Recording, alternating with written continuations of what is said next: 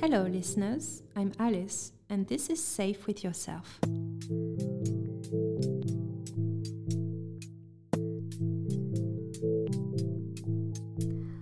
Finding the job you love is hard, but so worth it. We spend so many hours in our lives at work that I feel like finding your passion, hobby, interest, and make that your day to day paid job is so rewarding and can really make you happy. But it's not always easy to really know what you want.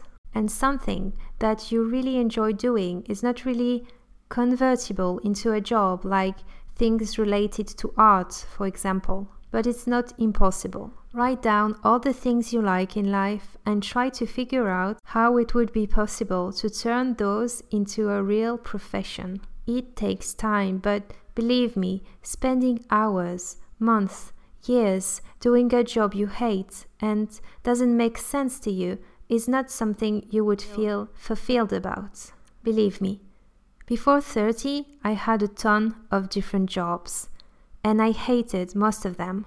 But these experiences made me understand and find out that first, I don't want to waste my time anymore by doing things I don't enjoy. Second, money is not everything. Third, I know what I don't like, so I can more easily find what I do like. It's possible. Let's give it a try, shall we? Let's end the episode by taking a deep breath through your nose and exhale by your mouth. Place your right hand on your heart and your left hand on your stomach, and let's remind yourself that even if you might be feeling like this hard time will last forever, this will pass. Today, I remind myself that I'm safe with myself.